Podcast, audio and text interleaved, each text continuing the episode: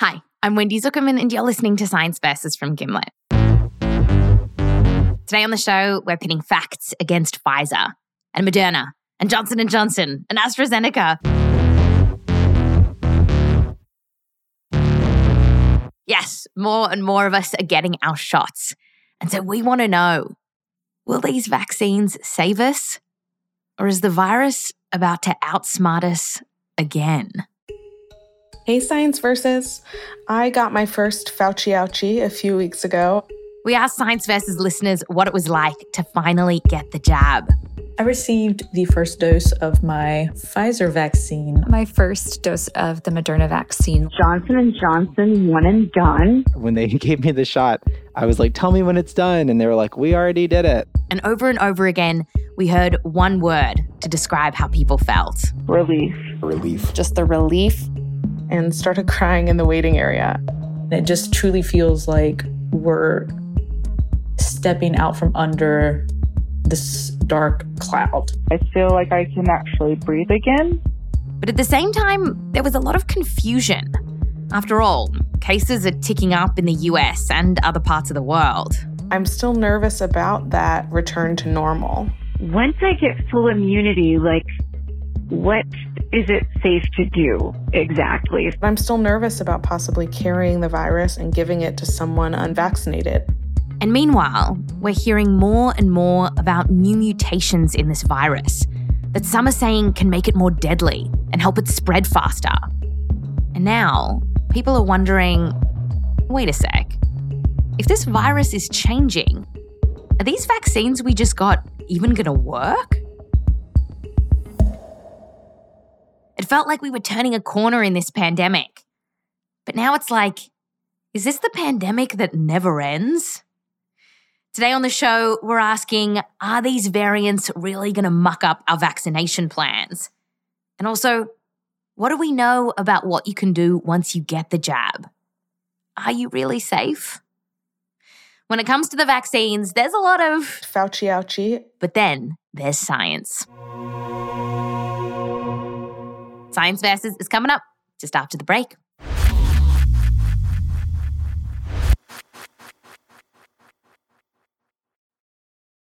This episode is brought to you by Indeed. We're driven by the search for better. But when it comes to hiring, the best way to search for a candidate isn't to search at all. Don't search, match with Indeed. Use Indeed for scheduling, screening, and messaging so you can connect with candidates faster. And listeners of this show will get a $75 sponsored job credit to get your jobs more visibility at Indeed.com/science. Just go to Indeed.com/science right now and support our show by saying you heard about Indeed on this podcast. Terms and conditions apply. Need to hire? You need Indeed. There's no better feeling than a personal win. And the State Farm Personal Price Plan can help you do just that. Talk to a State Farm agent today to learn how you can bundle and save with the Personal Price Plan. Like a good neighbor, State Farm is there. Prices are based on rating plans that vary by state. Coverage options are selected by the customer. Availability, amount of discounts and savings, and eligibility vary by state. This episode is brought to you by Essentia. A better you starts with better hydration. Essentia is on a mission to inspire people to do what matters most. Their proprietary ionization process transforms water from any source into ionized alkaline water, providing water that's 99.9% pure with a pH of 9.5 or higher.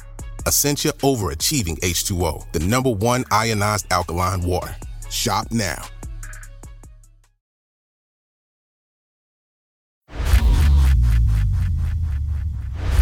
Welcome back. Today on the show, are the vaccines going to get us out of this? So around the time when the first vaccines arrived on the scene, we also started hearing rumblings out of the UK about a new variant of the coronavirus, and it was going gangbusters. It scared the crap out of everyone because not only does it spread faster, but it also seems to be a bit more dangerous. And now this variant, it's popping up all over the place, including the US. So our first question is, can the vaccine stop this new guy? This British wanker. To find out, we're heading to a country that just a few months ago was getting hammered with this new variant. Israel. By the end of January, it had already rapidly taken over the country, and 80% of all new cases were the British variant. Oh, wow. This is Dr. Ben Reis. He works at Harvard Medical School. And Ben told us that just as this UK variant was moving in, Israel wasn't just sitting on its tuchus. They'd gotten a bunch of the Pfizer vaccine and were doing this massive rollout. Now, who got access to the vaccine in Israel? That was a bit controversial. But still, this rollout was huge. At one point, they were vaccinating 150,000 adults a day. That's in a country of 9 million people. They left the US in the dust. In fact, by population, Israel had the fastest vaccine rollout on Earth. The numbers are sky high. You had literally nurses walking out into the street, hailing people, just pulling them off the street, say, come on in, I'm going to give you a vaccination. Literally like you had, some hotcakes that you wanted to sell and they were going to go bad. And Ben went to Israel to do a big study on all this. He was looking at whether Israel's huge vaccination campaign was actually working, particularly with this new variant around. So Ben and his team tracked hundreds of thousands of folks who got vaccinated and compared them with similar people, same age, same pre-existing conditions, who didn't get the jabs. All in all, there were more than 1 million adults in his study. And for each of them, they were checking.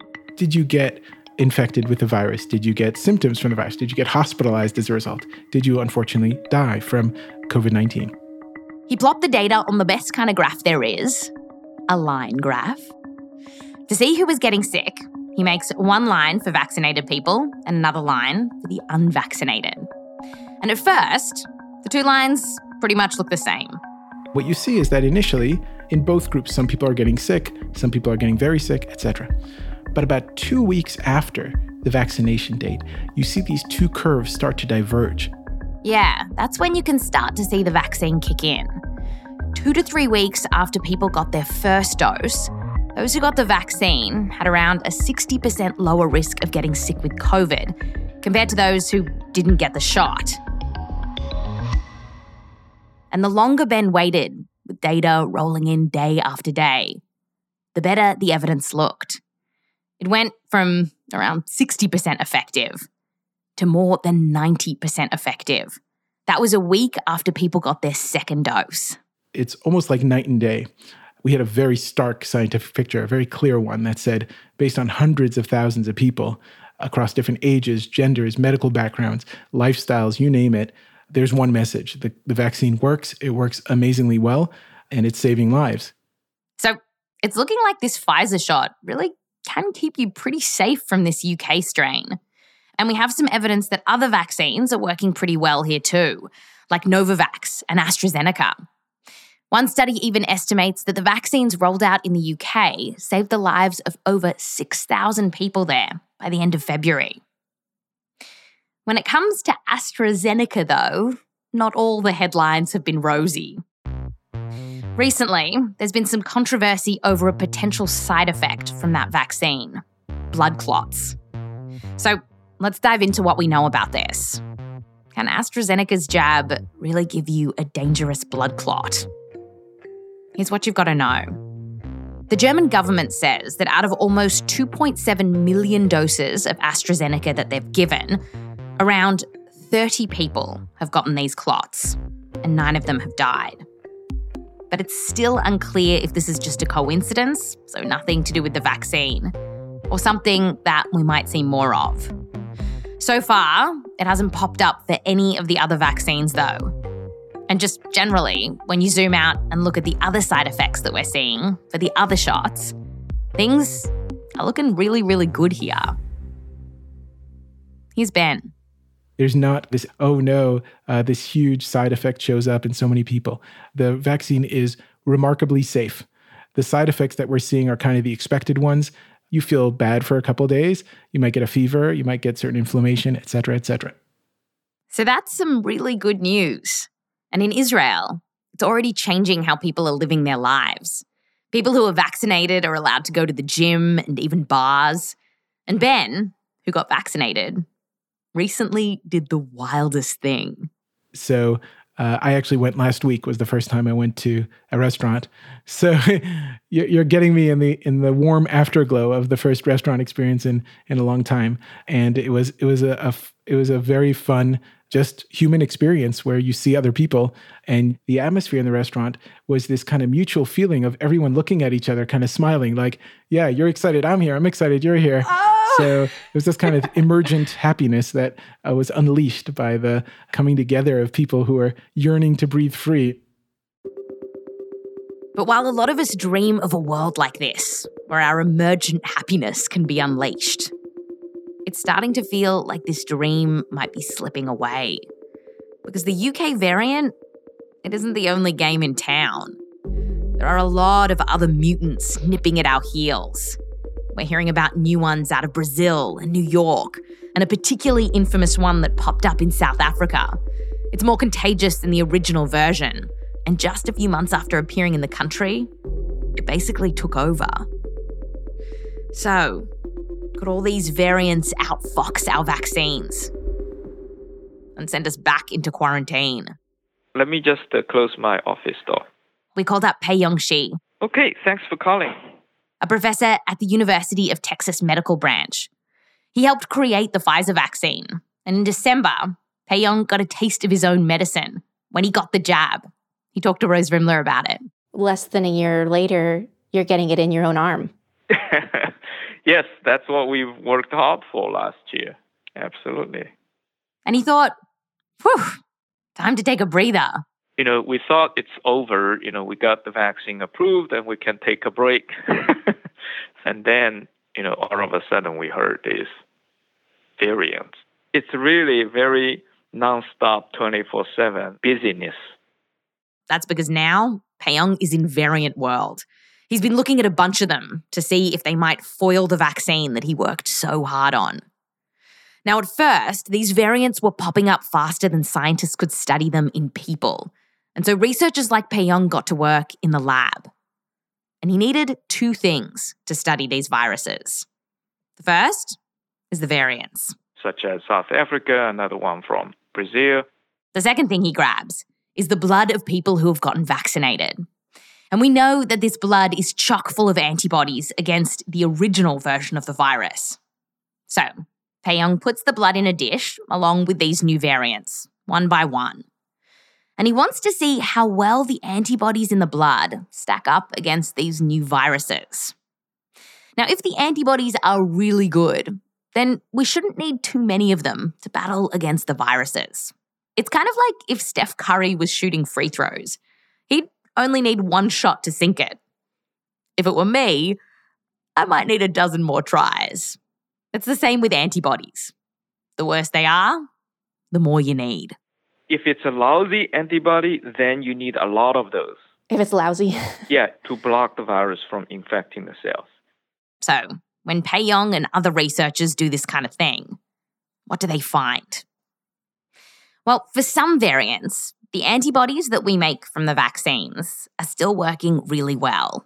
They're like Steph Curry good. But that's not true for all of them. In a petri dish, the antibodies don't seem to work quite as well for that variant that popped up in Brazil. And the South Africa variant is the most concerning. And this could be very concerning, because that variant from South Africa has now been found in at least 40 countries, including the US.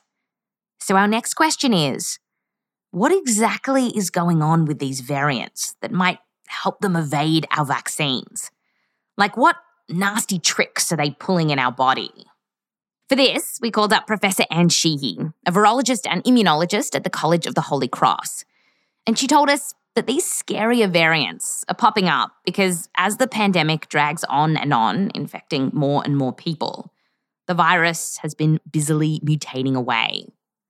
Because for the virus, when it gets in our body, it's like a playground in there, right? I mean, you enter into, you know, a new host and you are off and running. So the more people that we have, the more changes the virus can test out. Because now the virus is like, woohoo, let's party down. And it can make all of these mutations in all of these, at all of these places, in all of these individuals. So that is potentially quite scary. How do you feel about that? Oh, my goodness. Yes, I think we are absolutely in a race right now to try to stay ahead of what this virus is doing. So in this race, what mutations are happening in the virus that might explain why, in the lab at least, our vaccines don't look so hot?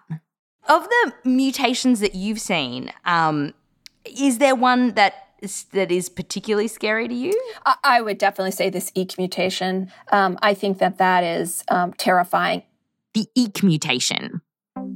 It got this nickname because the sciencey name for it is E484K.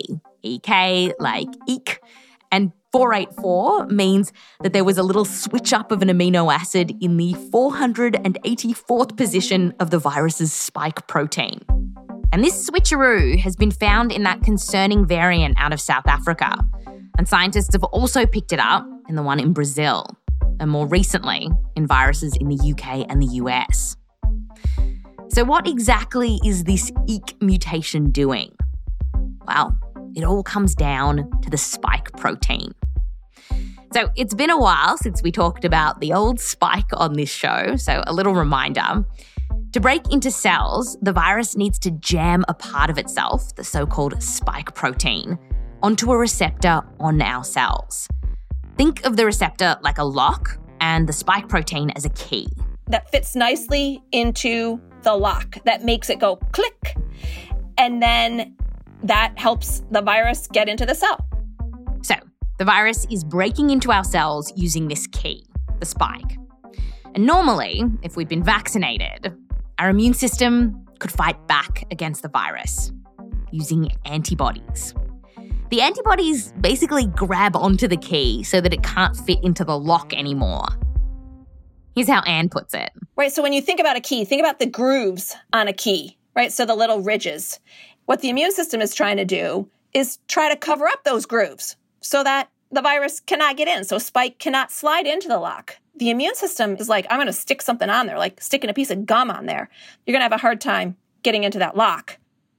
So normally, the immune system is like, take that, you virus. Gum. But this is an arms race where the virus has its own tricks. And the EEC mutation is the virus's way of basically giving the middle finger to our immune system and its gum trick. So, to stop the antibody binding to the spike, this mutation changes the shape of the spike ever so slightly, which makes it harder for the antibody, or the gum, to stick to it. And now our key. It's like you coat it with WD-40, it slides in, boom, off you go. And bottom line, this all makes it harder for our antibodies to fight this virus. All this from one little tweak. It is remarkable. Yeah. I mean, like, even just the science knows this stuff. They know the groove and then the one little tweak in that. It's really scary. Virology is very seducing like this because it is this battle for life ultimately, and what the virus can do and then what science is trying to catch up with. I mean, remember, the virus doesn't have a lab. It's just you are its lab. And this EEC mutation, it's just one of many that scientists are now tracking. So here's what we know about some of the variants out there. That little Harry Styles variant out of the UK. Well, even though it's spread pretty fast and is a little more dangerous, our vaccines look like they're still working pretty good against it. But there are new kids in town that have these special tools to mess with our immune system. And in the lab, things don't look so crash hot. After the break, though, some hope.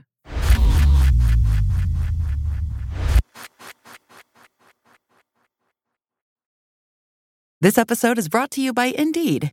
We're driven by the search for better. But when it comes to hiring, the best way to search for a candidate isn't to search at all. Don't search, match with Indeed.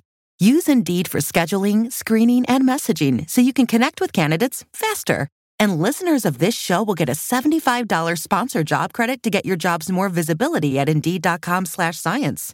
Just go to Indeed.com/science right now and support our show by saying you heard about Indeed on this podcast. Terms and conditions apply. Need to hire? You need Indeed. Hear that? It's the sound of someone whacking the ground with a rake. Specifically, they're beating around the bush, which we've done enough of in this ad too, so let's get right to it.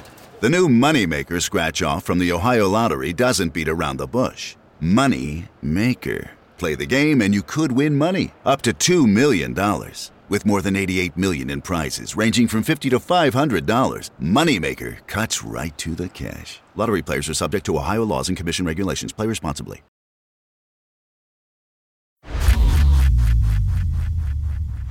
Welcome back. Today, we're talking about how the coronavirus is mutating and whether this is going to muck up our chances of getting our lives back. After all, we're seeing headlines saying that these variants might crap all over our vaccination plans. And one of them in particular, the one that popped up in South Africa, it doesn't look so great in the lab. But we're just starting to get data about how these vaccines are faring against the new variants in people. So what have they found? How are you doing? I'm all right. Dr. Katy Stephenson works on vaccine development at Harvard. Big weekend of researching variants. It was a big weekend, but not for the variants. We got a puppy. Oh! It's a golden retriever named Milo. Ridiculously cute. But back to the vaccines. Just today, Pfizer announced some results from their clinical trial in South Africa. And here it is. No one who got their vaccine got COVID. It's promising news, but they weren't studying too many people over there. So to get a fuller picture of what might be going on, we looked at this big trial from Johnson & Johnson. They tested their shot in a bunch of countries around the world, including the US, when there weren't too many eek mutants floating around. And, of course, they tested it in South Africa, when the new variant was all over the place. Everyone had the new variant. Like, it wasn't like that was just a few of the viruses. Everyone, basically, over 90% of people in that study had the new variant of concern, which has all of the worst of the mutations. All right, so what did the trial show? Well, in the US, the vaccine was found to be 72% effective. And in South Africa, the number did drop. There, the vaccine was 64% effective. So worse, but far from useless. And Katy says where she saw some really exciting news is when you zoom in on how well the vaccine prevented really nasty cases of COVID in South Africa. Because there, it worked even better.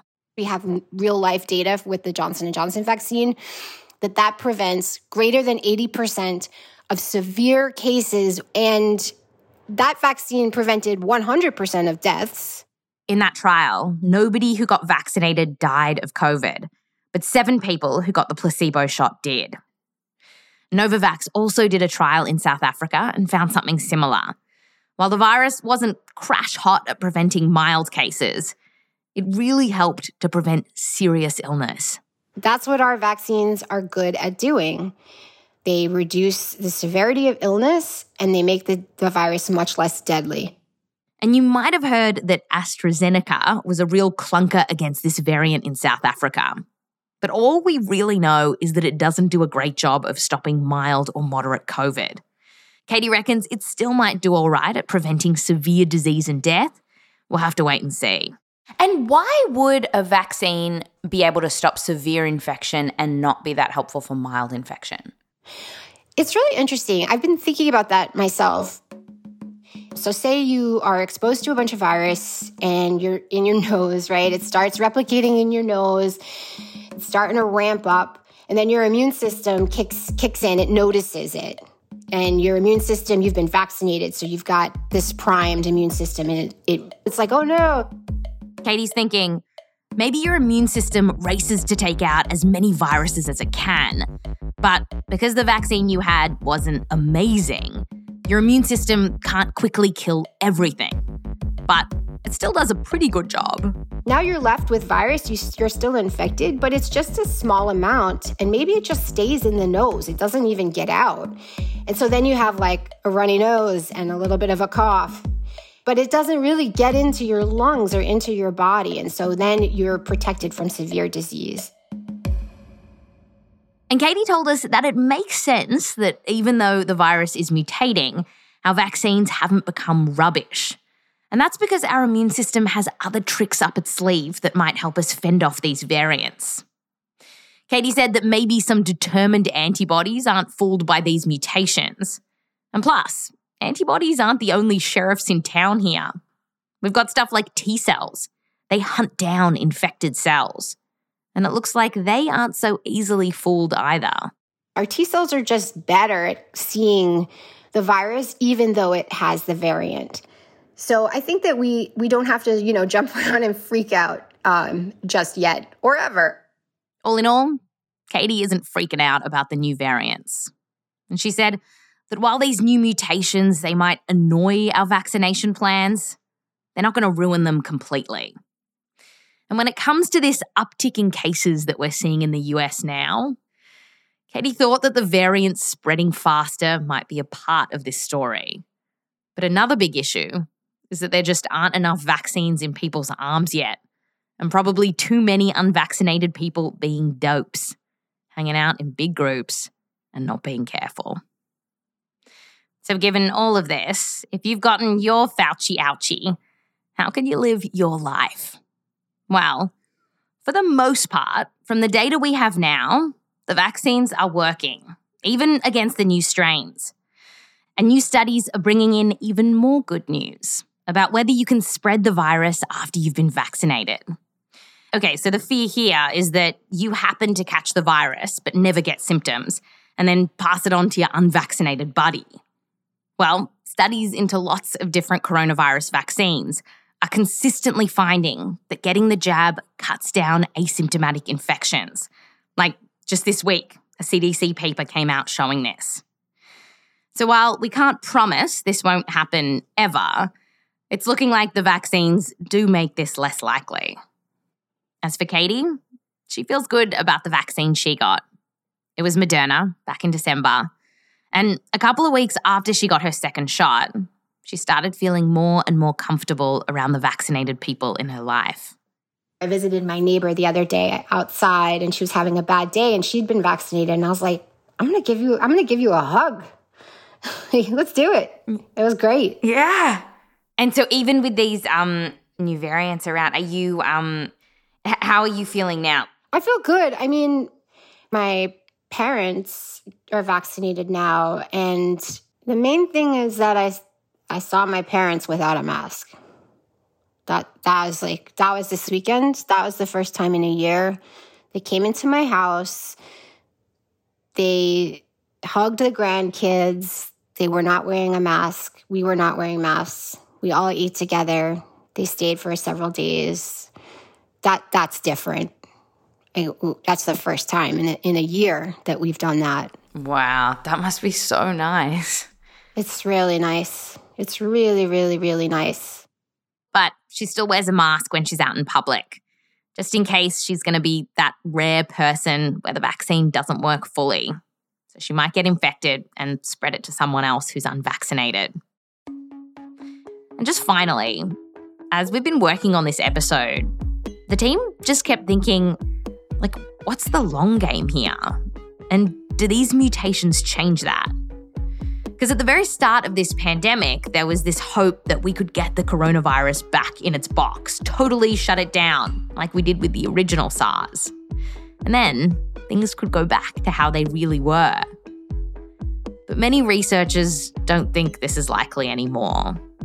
Instead, they reckon that as this virus mutates, we'll probably need to update our vaccines and get booster shots to tackle the new strains. Anne says this might end up being a bit like how we deal with the flu. And yes, I think we will see it settle down, but I think it's always going to be a little bit more dangerous than influenza is probably how I would put it. Do you think we're ever going to eradicate this coronavirus? Oh, no. No. It's very nicely adapted to humans. It's not going to die out. There's been enough people that are infected, and the vaccine is unlikely to reach enough people quickly enough that I do not think we're going to see a disappearance of this. I think this will be, for everybody listening to this podcast, I think SARS-CoV-2 is here to stay. Oof. Yeah. Oh, man. It's really like it's hard to be on the cusp of something, yeah. You know, that like we're going to be telling our kids and grandkids, I remember a time when there wasn't an annual coronavirus booster shot. Yes, I know. Crazy, right? I remember a time when it wasn't so scary. Absolutely. I think that's going to be, we are living in a historical moment for sure. Yeah. Oh, damn it.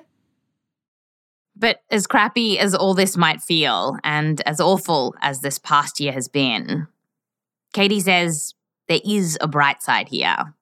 I have a new puppy. No, really. Here's the bright side.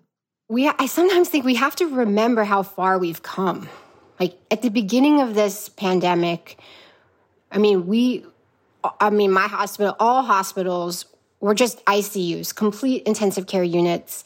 People were incredibly sick, and severe disease was very, very common, and people were dying a lot from this virus, and that is where we started with this. So I still think that with our current vaccines, even against these new variants, I don't think we're going to go back there.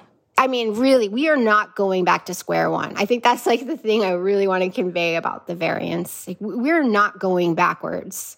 You know, we still have improvements to make, but we're starting in such a better place than we were a year ago.